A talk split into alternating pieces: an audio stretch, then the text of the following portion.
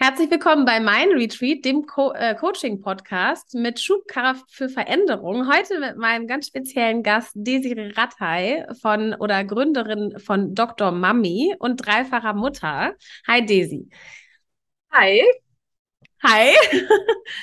ähm, wir haben diesen Monat das Monatsthema Achtsamkeit und ähm, ich ähm, freue mich heute ganz besonders auf diese Folge, nicht nur, weil wir ja auf Weihnachten und auf das Ende des Jahres zusurfen, sondern weil einfach generell ich ja immer so ein bisschen davon rede bei meinem Retreat, dass wir alle uns im Überlebensmodus befinden und um in eine Art Entfaltung zu kommen oder auch im Coaching sagen wir in eine Richtung Veränderungsprozess oder Wachstum und Entfaltung, braucht es bestimmte Plattformen, um sich überhaupt aus einem Überlebensmodus herauszuentwickeln. Und da kommst du ins Spiel, zum Beispiel ja auch mit ähm, diesem Thema, nämlich Achtsamkeit.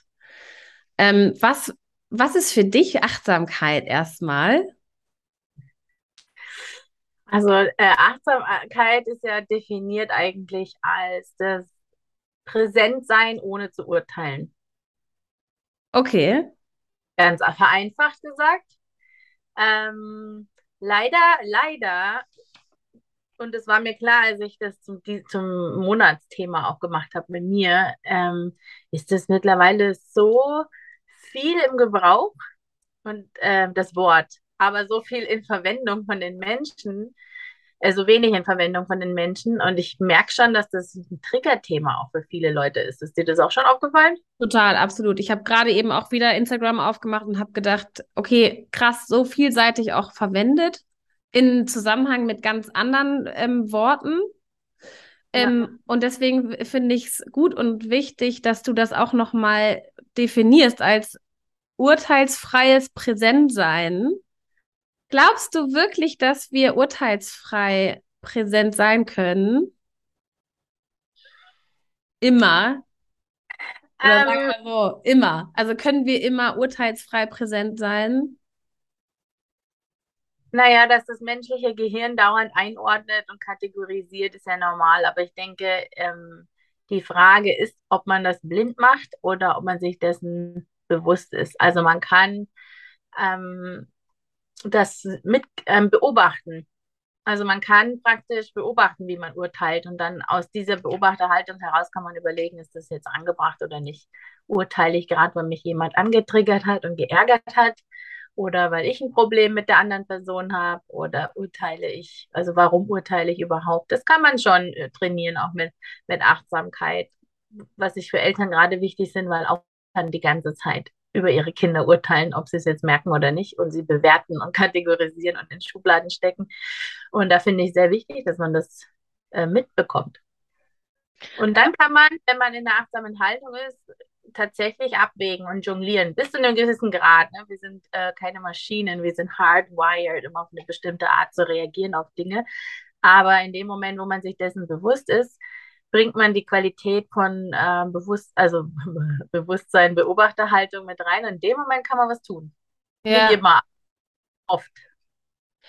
Ähm, ich, also es ist ja oftmals sozusagen so eine Art Handbremse, die man dann ziehen muss, um überhaupt in diesen Status reinzukommen. Ne? Also ich kann mir jetzt einfach nur mal vorstellen, bei dir kommen ja, also du bist als Kinderärztin ja viel besucht, vor allen Dingen dann wahrscheinlich von immer noch vielen Müttern wahrscheinlich.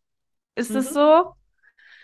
Ähm, die dann ja ähm, jetzt in einem eher unachtsamen oder wenn du so willst, unbewussten, unreflektierten Zustand in so einer Stresssituation dann einfach bist, was, wie, wie kommst du an diese Handbremse oder was rätst du dann auch, diese Handbremse überhaupt zu betätigen? Also wie gibt's da, hast du so ein Lieblingstool, wo du sagst, ähm, wie man da reinkommt, weil es gibt ja wirklich Menschen, die damit auch überhaupt nichts anfangen können. Zum Beispiel, die sagen so, ja, Achtsamkeit, was soll das denn jetzt heißen oder bewusst oder wir reden ja jetzt auch über Reflexion oder wenn jetzt ein Trigger kommt oder so weiter und so fort. Aber was sagst du jemandem, der jetzt zum Beispiel damit noch gar nicht so richtig was anfangen kann, der einfach nur so voll drüber ist und in einem Hamsterrad ist und irgendwie gestresst und kann damit noch nicht so richtig mit den, mit den Worten was anfangen?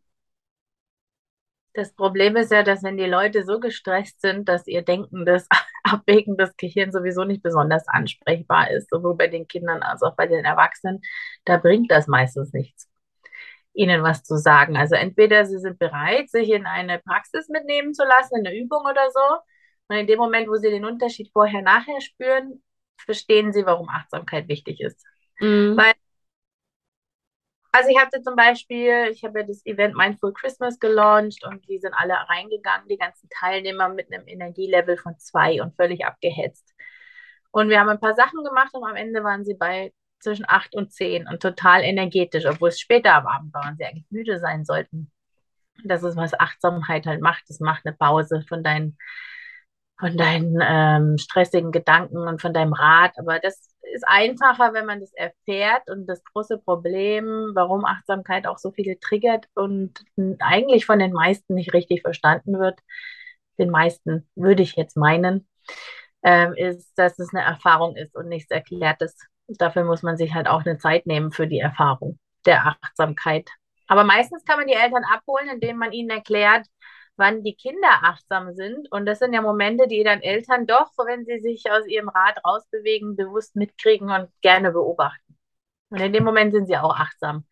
Also meistens geht es über solche Beispiele aus dem Alltag, ähm, weil viele, wenn man das Wort achtsam benutzt, ich weiß nicht, ich glaube, da ist so eine, so eine, so eine religiöse Bewertung dabei und so eine Trendbewertung und sowas Esoterisches und was, was mit Meditation zu tun hat. Ich habe keine Zeit, eine Stunde lang zu meditieren.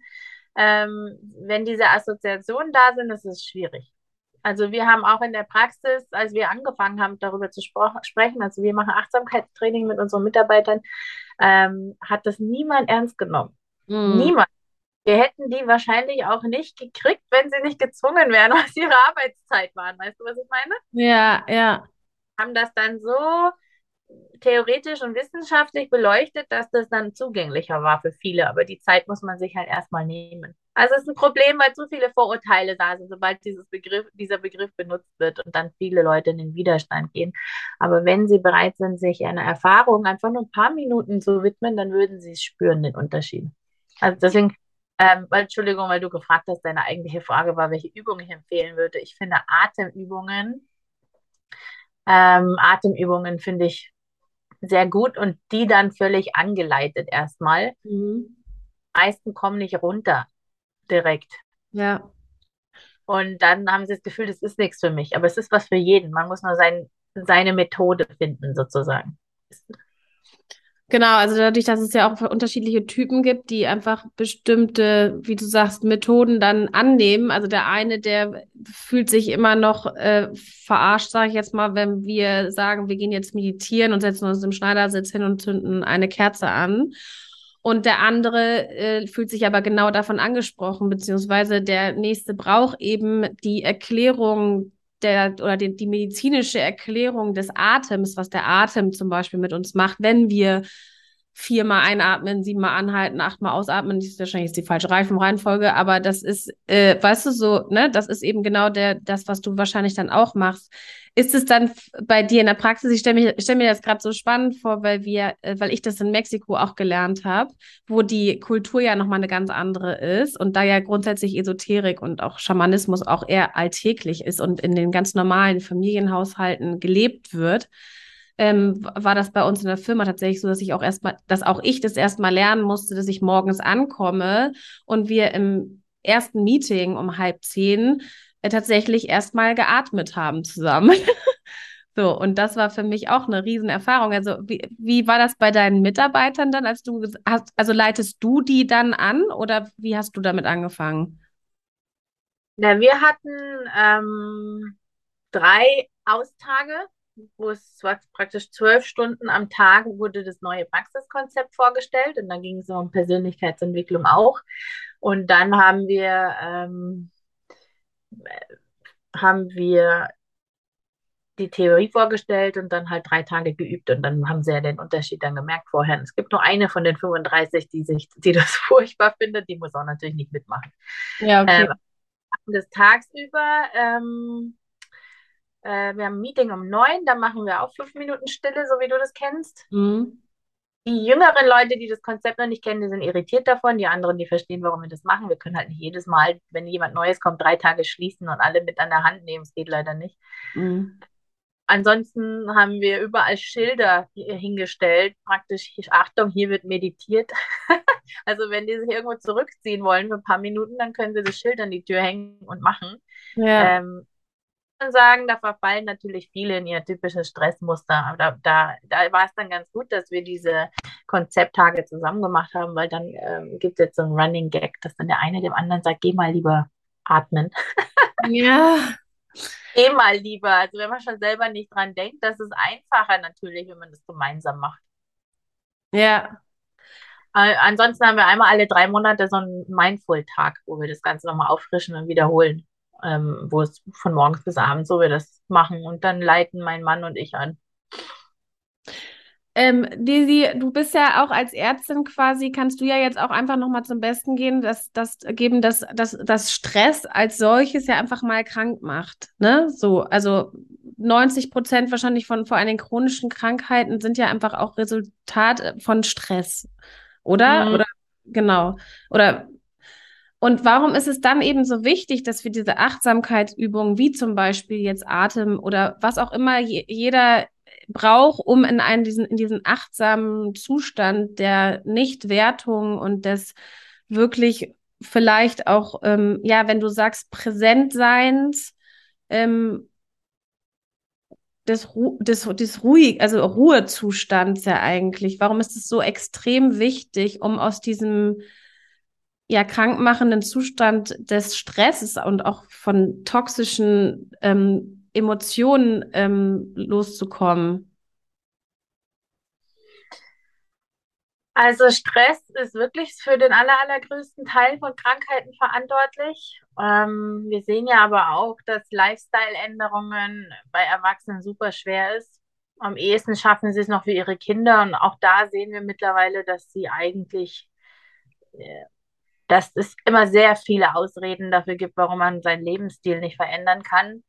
Ähm, und viele lieber schnelle Tabletten schlucken, auch ihren Kindern geben, um schnell wieder alle funktionsfähig zu sein. Das meine ich jetzt auch nicht bewertend und verurteilend. Äh, ich weiß, dass die, Eltern gerade, was die Arbeitsstelle angeht, einfach in so einem Strudel stecken. Ähm, also keine Wertung hier, aber trotzdem eine Beobachtung. Und es ist ich, ich finde es sowieso wichtig, dass die Menschen aus dem Stress rauskommen. Aber was, was mir echt Sorge macht, und das war auch ein Grund, Grund warum ich mit Dr. Mami angefangen habe, ist, wenn ich so sehe, dass die Eltern so wahnsinnig gestresst und angespannt sind und die wissen gar nicht mehr, wie sich das überhaupt anfühlt, sich richtig zu fühlen und merken offensichtlich nicht einmal, wie gestresst sie sind, weil sonst würden sie ja was dran ändern. Mhm. Wenn das groß genug ist, dann tut man auch was. Ähm, und dass das so die Ausgangsposition der beginnenden Lebenserfahrung für die Kinder ist, finde ich hoch besorgniserregend und frage mich, was die nächste Generation an Krankheiten und Störungen mitbringt, die wir in dem Ausmaß noch nie gesehen haben, weil die haben ja praktisch überhaupt keinen Maßstab mehr. Dann die, solche Kinder, die in solchen Haushalten wachsen, überhaupt kein Dauergefühl mehr, so ist richtig, so sollte ich mich fühlen. Ähm, es ist sehr wichtig, dass man an dem Stress arbeitet, damit man sich erinnert, wer man ist und wie man sich anfühlt, wenn man sich richtig fühlt. Und dieser Moment des richtig Fühlens ist auch der Moment, wo der Körper am besten arbeitet und gesund wird und das Immunsystem ähm, gut arbeitet. Das heißt nicht, dass es dauerhaft im Zen-Modus ist. Also eine gewisse Form von Stress äh, ist ja auch förderlich. Ne? Und ähm, kann auch zur Höchstleistung bringen, aber Höchstleistung muss dann bedeuten, dass man trotzdem mit sich selbst verbunden ist und nicht nur von außen gesehen Höchstleistung bringt. Idealerweise hat man gute Leistung und ist mit sich verbunden, dann hat man den idealen Stress. Ja, und aber wenn du von Kindern sprichst, möchte ich noch mal ganz kurz, mein Sohn ist ja sechs. Ähm, also, und wenn du zum Beispiel das, wenn du sagst, ein Zustand von Präsenz und des Nicht-Urteilens, würde ich immer behaupten, dass der noch in so einem in genau diesem Zustand eigentlich ist. Alleine deswegen, weil er zwischen 0 und 6 ist. Aber das stimmt wahrscheinlich nicht. Also, äh, also ist es nicht etwas Natürliches, was die zwischen 0 und 6 haben? Oder, oder, oder redest du von Kindern im Jugendlichen, also oder im Alter zwischen später? Also von oder redest du von Kindern, Kindern? Also Was sind Kinder eigentlich? Ja, nee, weil ich ja, da, ich finde das so spannend, weil ich ja ähm, zum, also weil ich immer, also oder weil ich jetzt sozusagen vielleicht auch naiv davon ausgehe, dass ein Kind zwischen 0 und 6 einfach gut gesund und sich fühlt und präsent ist und urteilsfrei ist. Natürlich adaptieren die zu 100 Prozent ja auch von ihren Eltern, klar. Aber ich würde immer fast behaupten, dass sie krass präsent sind eigentlich. So in, aber wenn, wahrscheinlich lassen wir sie immer noch zu wenig sie selbst sein und sich spüren. Also redest du wirklich von Kindern, Kindern von 0 bis 14 also je, je kleiner die Kinder sind, es sei denn, sie haben irgendein Problem wie massive Ängste oder sowas, dann natürlich nicht. Aber ein ausgeglichenes, ähm, gesundes Kind ist natürlich eigentlich sehr im Hier und Jetzt. Und je älter die Kinder werden, desto ähm, schwieriger fällt es ihnen, würde ich sagen. Ich persönlich, das ist nur meine eigene Theorie, äh, glaube, das liegt an, an der Ego-Entwicklung also je mehr man einen Anteil von sich hat, der was Bestimmtes haben muss oder meint sein zu müssen oder meint irgendwas erreichen zu müssen, je größer dieser Anteil ist, das ist ja das Ego im Endeffekt, mhm. desto schwieriger fällt es den Kindern im Hier und Jetzt zu sein. Und dann gibt es natürlich auch das äh, innere Kindanteil, gibt ja positive Anteile und auch äh, belastende Anteile. Und je stärker das halt ausgeprägt ist, desto desto stärker sind die negativen Glaubenssätze und so weiter ausgeprägt, desto schwieriger fällt es den Kindern auch im Hier und Jetzt zu sein. Also ich würde nicht sagen, ähm, dass ich würde mich auf kein Alter festlegen wollen, aber ich kann schon bei drei, vierjährigen sagen, ähm, dass die schon gewaltig ausrasten können, wenn man sie nicht zu, wenn man ihnen nicht zuhört, wenn ihnen eine Weile lang nicht zugehört worden ist. Und für mich ist das schon ein Trigger. Mhm bei den kleinen Kindern. Ein Trigger im Sinne des Egos? Ein Trigger im Sinne von nie hört Aktivierung eines Glaubensnetzes vielleicht. Also ähm, mhm. manche Kinder resignieren, die reden halt dann nicht mehr oder sind gewöhnt, dass ihnen keiner antwortet. Und andere Kinder sind halt dann völlig frustriert, weil sie gewöhnt sind, dass man ihnen nie zuhört. Die rasten dann aus. Das ist für mich auch wie eine, wie unsere Erwachsenen-Trigger-Reaktion. Ich bin nicht gesehen. Mm, mir, mir wird nicht zugehört oder ich bin nicht. Ähm... Wie bitte? Ja, ich bin es nicht wert. Ich bin nicht, ich bin nicht wert, gehört zu werden. Ich bin nicht, am Ende ist es immer, ich bin nicht geliebt dann, wenn ja. du, wenn du zurückbrichst, aber äh, ich, ähm, ja, da mischt sich natürlich vieles jetzt auch gerade in, in der Autonomiephase und so, aber ich glaube, gerade in der Autonomiephase, ähm, jetzt vermische ich zu viele Sachen miteinander. Ich glaube, dass auch kleine Kinder schon Triggerpunkte haben können, sagen wir es mal so. Okay. Mm. Aber nicht festlegen auf ein gewisses Alter, weil dann spielen natürlich auch entwicklungsphysiologische äh, Prozesse eine Rolle, aber je ausgeprägter das Ego ist, und das verletzte innere Kind, desto schwieriger, glaube ich, fällt es Menschen präsent zu sein. Und wenn dann jemand noch eine traumatische Störung hat, also jetzt mischen wir alles durcheinander, aber Trauma und Stress ist ja auf einem Kontinuum. Ne? Wenn Stress unerträglich wird, dann wird es irgendwann zum Trauma. Mhm. Wenn dann jemand solche äh, Beschwerden hat, dann ist das Gehirn praktisch schon so in seiner Funktion verändert, dass es wirklich sehr schwer fällt, präsent zu sein. Deswegen sage ich immer allen, mit denen ich Meditationsübungen mache und Achtsamkeitsübungen, wir suchen eine Weile. Und wenn die nichts finden, wo sie runterkommen können oder, oder es ihnen immer noch schlechter geht in Begleitung, sie dürfen das nicht alleine machen dann, dann ähm, machen wir uns meistens auf die Suche dann nach einer traumatischen Störung. Weil ein traumatisiertes Gehirn oder vor allem ein schwer traumatisiertes Gehirn hat es auch sehr schwer präsent zu sein. Bist du auch Kinderpsychologin?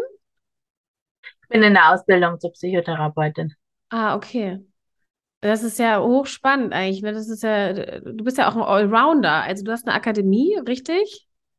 Ja, ich habe eigentlich eine Elternschule gegründet, bis ich dann herausgefunden habe, also ich, ich finde, es gibt sehr viele Lücken in der kinderärztlichen Beratung und das System lässt einfach nicht zu, dass ich die Eltern da ne nehmen kann, wo sie eigentlich Probleme haben. Das war auch ein Grund, warum ich immer weniger in der Praxis arbeiten wollte, weil ich das Gefühl habe, boah, ich komme gar nicht an die Wurzeln. Das sind alles hier nur, es sind ja Symptome tatsächlich, aber die ganzen, der ganze Stress, den die haben, ist auch ein Symptom. Und dann wollte ich eine Elternschule gründen, Ähm, weil eine Beikostberatung kann bei manchen Familien zwei Stunden dauern. Oder Achtsamkeitsberatung, finde ich, braucht jede Familie. Ein Basic Know-how, ein Verständnis davon. Ähm, aber dann hieß es, wir dürfen unseren Eltern nicht darüber informieren, dass wir eine Elternschule haben, weil wir dann unser eigenes Gewerbe befeuern. Also ist es ein bisschen anders gelaufen als gedacht. Und dank Corona musste ich sie jetzt eh erstmal wieder dicht machen. Aber ich habe noch, also da sind noch, man kann das noch online machen. Ähm, aber ich finde es schön, in Kontakt mit den Eltern zu sein. Ja, das ist eine tolle Idee. Und im Grunde genommen ist es ja auch ein, wenn, wenn ich dir richtig zuhöre, ist es ja auch ein Wunsch, eigentlich eine, auch das System zu verändern. Und wenn, also ich denke sofort auch an Schulsystem, ne, dass man im Grunde genommen solche achtsam, also alleine schon, wenn du sagst, du hast eine Akademie auch dafür gegründet, sozusagen für Eltern, also Elternschule, ne, da ist ja das Wort Schule auch direkt drin. Also warum nicht an die Schulen gehen und den Kindern gleich äh, auch in der Schule im Alltag bei, beibringen, wie man ähm, ja einfach am Ende auch Resilienz übt. Weil Ja, das ist es ja auch, also mit, übrigens, hm? keiner mehr will. Bitte? Ist auch, auch so ein wichtiger Begriff, den keiner mehr hören will. Ja, genau, aber das ist ja, genau, genau, aber weil es natürlich aber auch ähm, Modebegriffe sind äh, am Ende des Tages oder geworden sind in den letzten zwei. weil die Menschen so entfremdet sind von sich selbst, dass die tiefe Sehnsucht zu alten, eigentlichen menschlichen Fähigkeiten da sind. Und das sind halt diese Begriffe. Ja, Ähm, weil du gerade von Schule geredet hast. Also ich habe, ich hätte schon gerne das System mit verändert, weil einfach alle Kinder beim Kinderarzt einmal durchlaufen. Und alle Kinder laufen in der Regel in der Schule durch. Also wenn Achtsamkeit und Verbundenheit, es gibt ja schon das Fach Glück, aber wenn Achtsamkeit und Verbundenheit präsenter wäre und normaler für die Kinder, das wäre ein großes Geschenk. Stattdessen können sie weniger sinnlose Sachen lernen. Äh, aber äh, bei dir gibt es das Fach Glück? Nee, bei mir nicht leider, aber ich weiß, es gibt die Glückslehrerausbildung. Ach, Ähm, und das ist, glaube ich, auch evidenzbasiert. Ich habe es mir nicht, nicht weiter äh, Ding, aber es gibt ein paar Schulen, da gibt es schon die Glückslehrer. Und warum sich sowas nicht durchsetzt, weiß ich nicht. ja, wahrscheinlich kommt es noch, aber das sind da, also das, das wäre ja großartig, ne? Also das, ähm, wenn sich da irgendwas bewegt und von unserem ganzen Leistungssystem, was äh, immer noch nach Belohnen und Bestrafen funktioniert, ist am Ende des, äh, des Ja. Alltags. Ja, das Problem ist, dass das seelische Wohl irgendwie hier irrelevant ist. Also sobald man irgendwas tut, egal was es ist, zum Psychotherapeuten gehen, äh, sich mit dem Spiritualität beschäftigen, ähm, sich mit Achtsamkeit beschäftigen, das sind alles so verschiedene Sachen. Also es gibt schon Schulen jetzt wie die, das ähm, Green School System. Ich weiß nicht, kennst du die Green School aus Mexiko? Nee. Ah, eine Traumschule, ich schwöre, der ist so eine Bambusschule mitten im Dschungel. Hm. Ähm, eine nachhaltige Schule und die ist so eine Mischung aus verschiedenen Schulsystemen und die praktizieren Achtsamkeit bewusst. Nach dem Essen, zwischendrin. Und die Kinder, die das spüren, das wären tolerante Menschen, die wissen, warum es sich lohnt, sich mit all den Dingen zu beschäftigen, die dich zur inneren Stille führen können. Ja, Und das Schöne ist ja, das ist total irre, wenn einem einmal klar wird, wenn man das erfahren hat, dass du die innere Stille, Stille in dir selber findest und nicht außerhalb. Das ist ein, ein sehr kraftvoller Moment. ja. Selbsterfahrung auch, das ist ja immer das, und am Ende des Tages ist es Selbstliebe, nicht? Ja, Und das, ja, und Selbstliebe oder überhaupt Liebe zu spüren, ist ja einfach, äh, so schön. Ich war, neulich habe ich auch, ich mache viel Pranayama, bin auch selber Pranayama-Lehrerin und die macht es selber auch. Und damit, und ich habe auch festgestellt, dass es anderen sehr leicht fällt damit, in meiner Mindful Christmas Session, ähm, dadurch, dass sie was tun müssen. Weißt du, ich glaube, es fällt ihnen leicht, weil sie was tun müssen und sich völlig konzentrieren müssen auf das Atmen, weil sie es nicht gewöhnt sind. Dadurch fällt ihnen das leicht, aus dem Kopf zu kommen.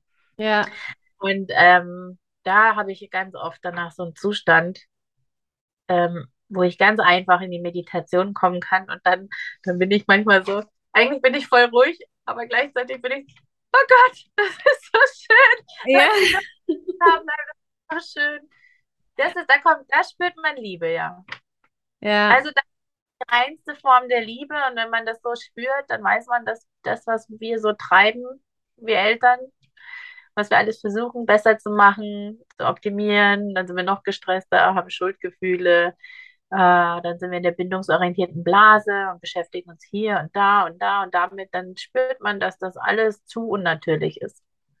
Diese Ja. Liebe, reicht, das ist die, die man idealerweise anzapft, um sie den Kindern zu geben.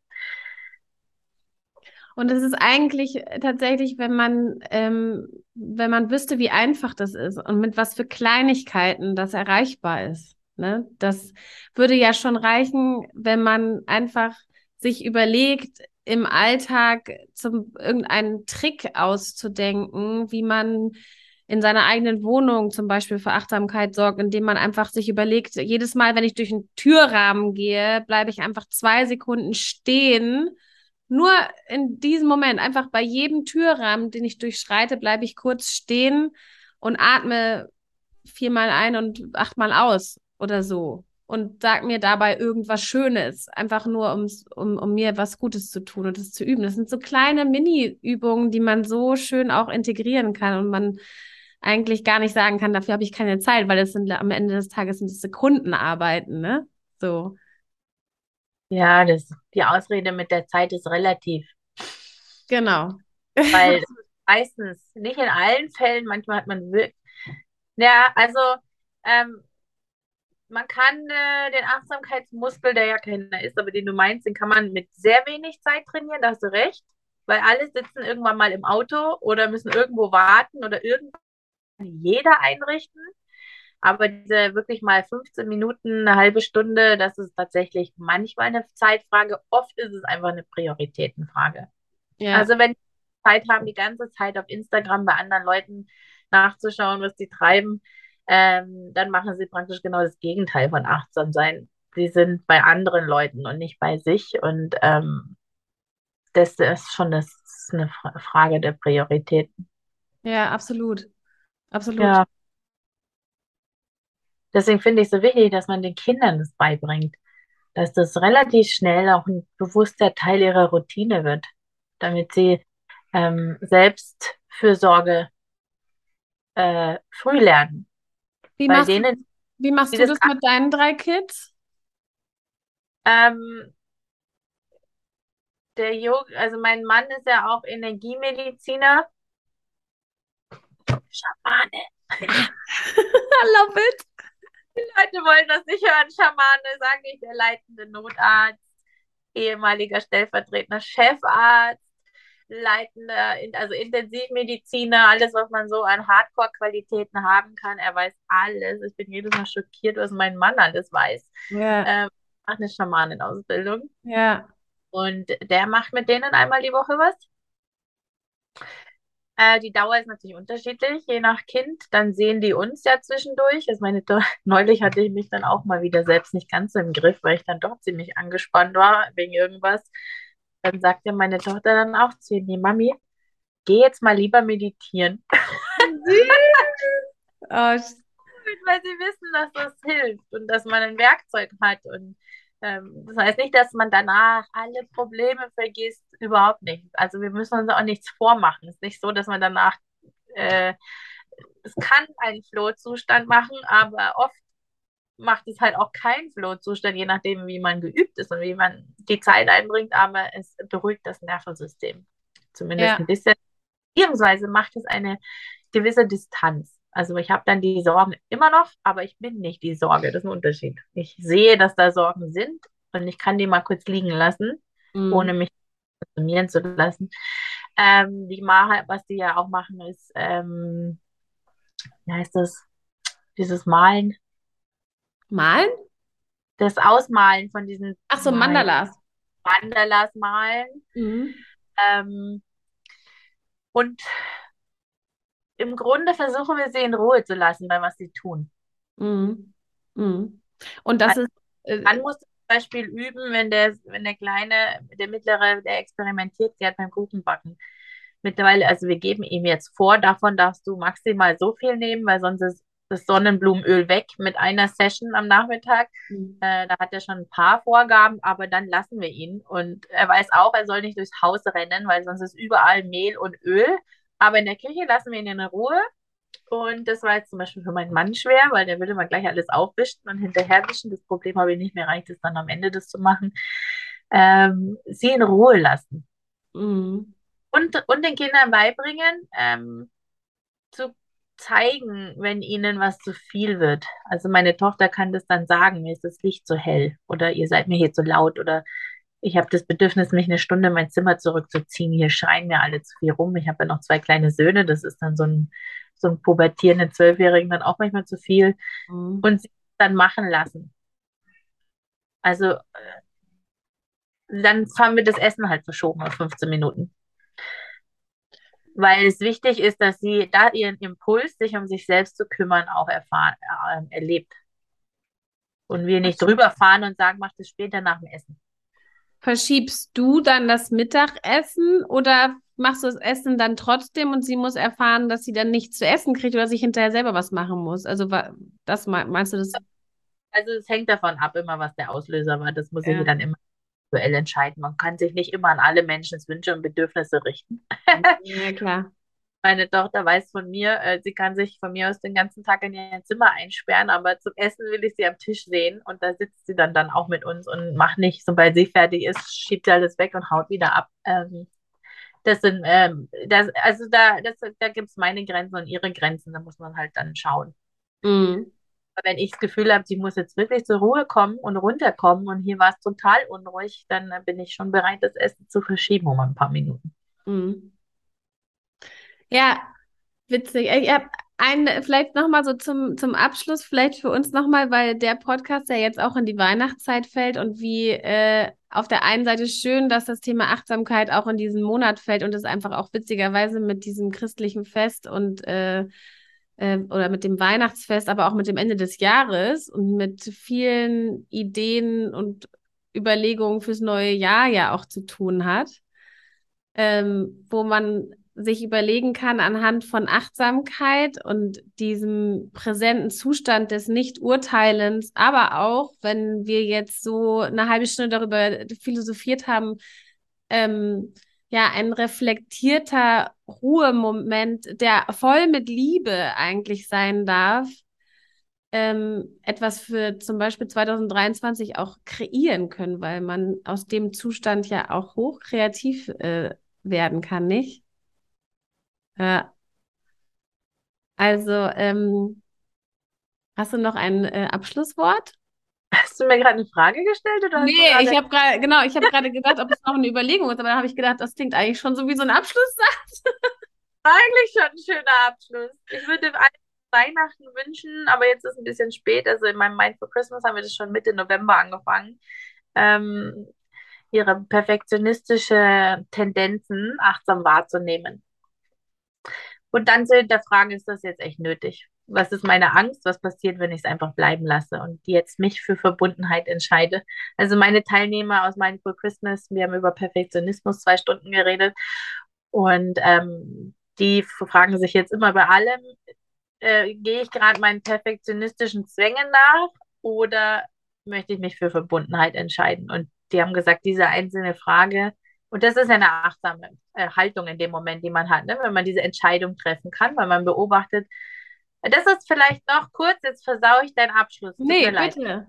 Achtsam ist, beobachtet man, dass man gerade perfektionistisch und getrieben ist. Und ohne zu sagen, ich bin furchtbar, weil ich mich gerade so fühle. Die Leute denken immer, wenn man achtsam ist, fühlt man es nicht. Das stimmt nicht. Man kann, ich kann stinksauer hier, hier schreien und achtsam sein gleichzeitig. Aber in dem Moment, wo ich achtsam bin und das tue, weiß ich, okay, ich sage den Kindern, die gehen jetzt mal lieber in ihre Zimmern rein. Aber ich will trotzdem meine Gefühle ausleben. Das dürfen die ja auch sehen. Ja. Achtsam heißt nicht nicht fühlen, sondern das mitkriegen, was man da fühlt und dann zu beobachten. Und wenn Menschen, Frauen, ich weiß nicht, wer da dir folgt, ähm, feststellen jetzt in der Weihnachtszeit, dass sie wenn sie achtsam feststellen, dass sie perfektionistisch sind, ah, jetzt fange ich schon wieder an mit den Plätzchen und eigentlich stresst mich der Stollen voll und dieses Fünf-Gänge-Menü an Weihnachten sorgt eigentlich dafür, dass ich alles bin außer präsent, dass sie das ehrlich beobachten und sich überlegen, entscheiden sie sich, den alten, auf den alten Zug aufzuspringen, auf den alten perfektionistischen oder auf den Zug Richtung mehr Verbundenheit und Achtsamkeit, das Präsentsein und Wahrnehmen, ohne zu bewerten, erlaubt einen, diese Wahl für sich zu treffen, um dann ein schönes und besinnliches Weihnachtsfest feiern zu können. So, so schön. Danke. Das, diese Frage nehme ich definitiv jetzt mit als mein ganz persönliches Fazit weil ähm, ja, das ist eigentlich ein wunder wunderschöner Abschied. Auch nochmal in dem Gedanken, dass ich nämlich Achtsamkeit zum Beispiel, ich habe es auch promoted mit Achtsamkeit und Gelassenheit, was ja überhaupt nicht stimmt. Also achtsam ist nicht gleich Ruhe, sondern ja. oder eben dieser Zustand von ähm, ja immer nur dieses ruhig, ruhig und äh, sondern es ist eben einfach nur dieser das Reflektieren und sich bewusst sein, ein Seinszustand Ne? Ja, wie du es gesagt hast. Ja, das ist ein Zustand, den du Beobachter mit reinnehmen und festzustellen, dass man eigentlich der Beobachter ist und nicht das, was man vorher gewesen ist. Sehr interessant. Ja, mega. Vielen lieben Dank, liebe Desiree Ratter. Ich verlinke dich unten drunter noch in diesen ganzen, ähm, ähm, wie nennt man das, Show Notes. Und ich danke dir von ganzem Herzen und wünsche dir persönlich auch ganz, ganz schöne Weihnachten. Ich danke dir auch für die Einladung und wenn irgendjemand von deinen Followern Lust hat, ähm, auch Richtung Achtsamkeit zu gehen. Ich habe gerade Mindful Mami online noch bis Weihnachten. Kann man ja einfach mal, du, du tust es ja eh verlinken, äh, reinschauen, ob das was ist. Wenn es stimmig ist, dann würde ich mich freuen, irgendjemand da willkommen zu heißen. Und wenn nicht, dann ist auch schön. So oder so hoffe ich, dass jeder was mitnehmen konnte heute und ähm, mehr Verbundenheit und Achtsamkeit zu Weihnachten fühlen kann. Danke dir. Sehr gerne. Bis bald. Tschüss. Tschüss.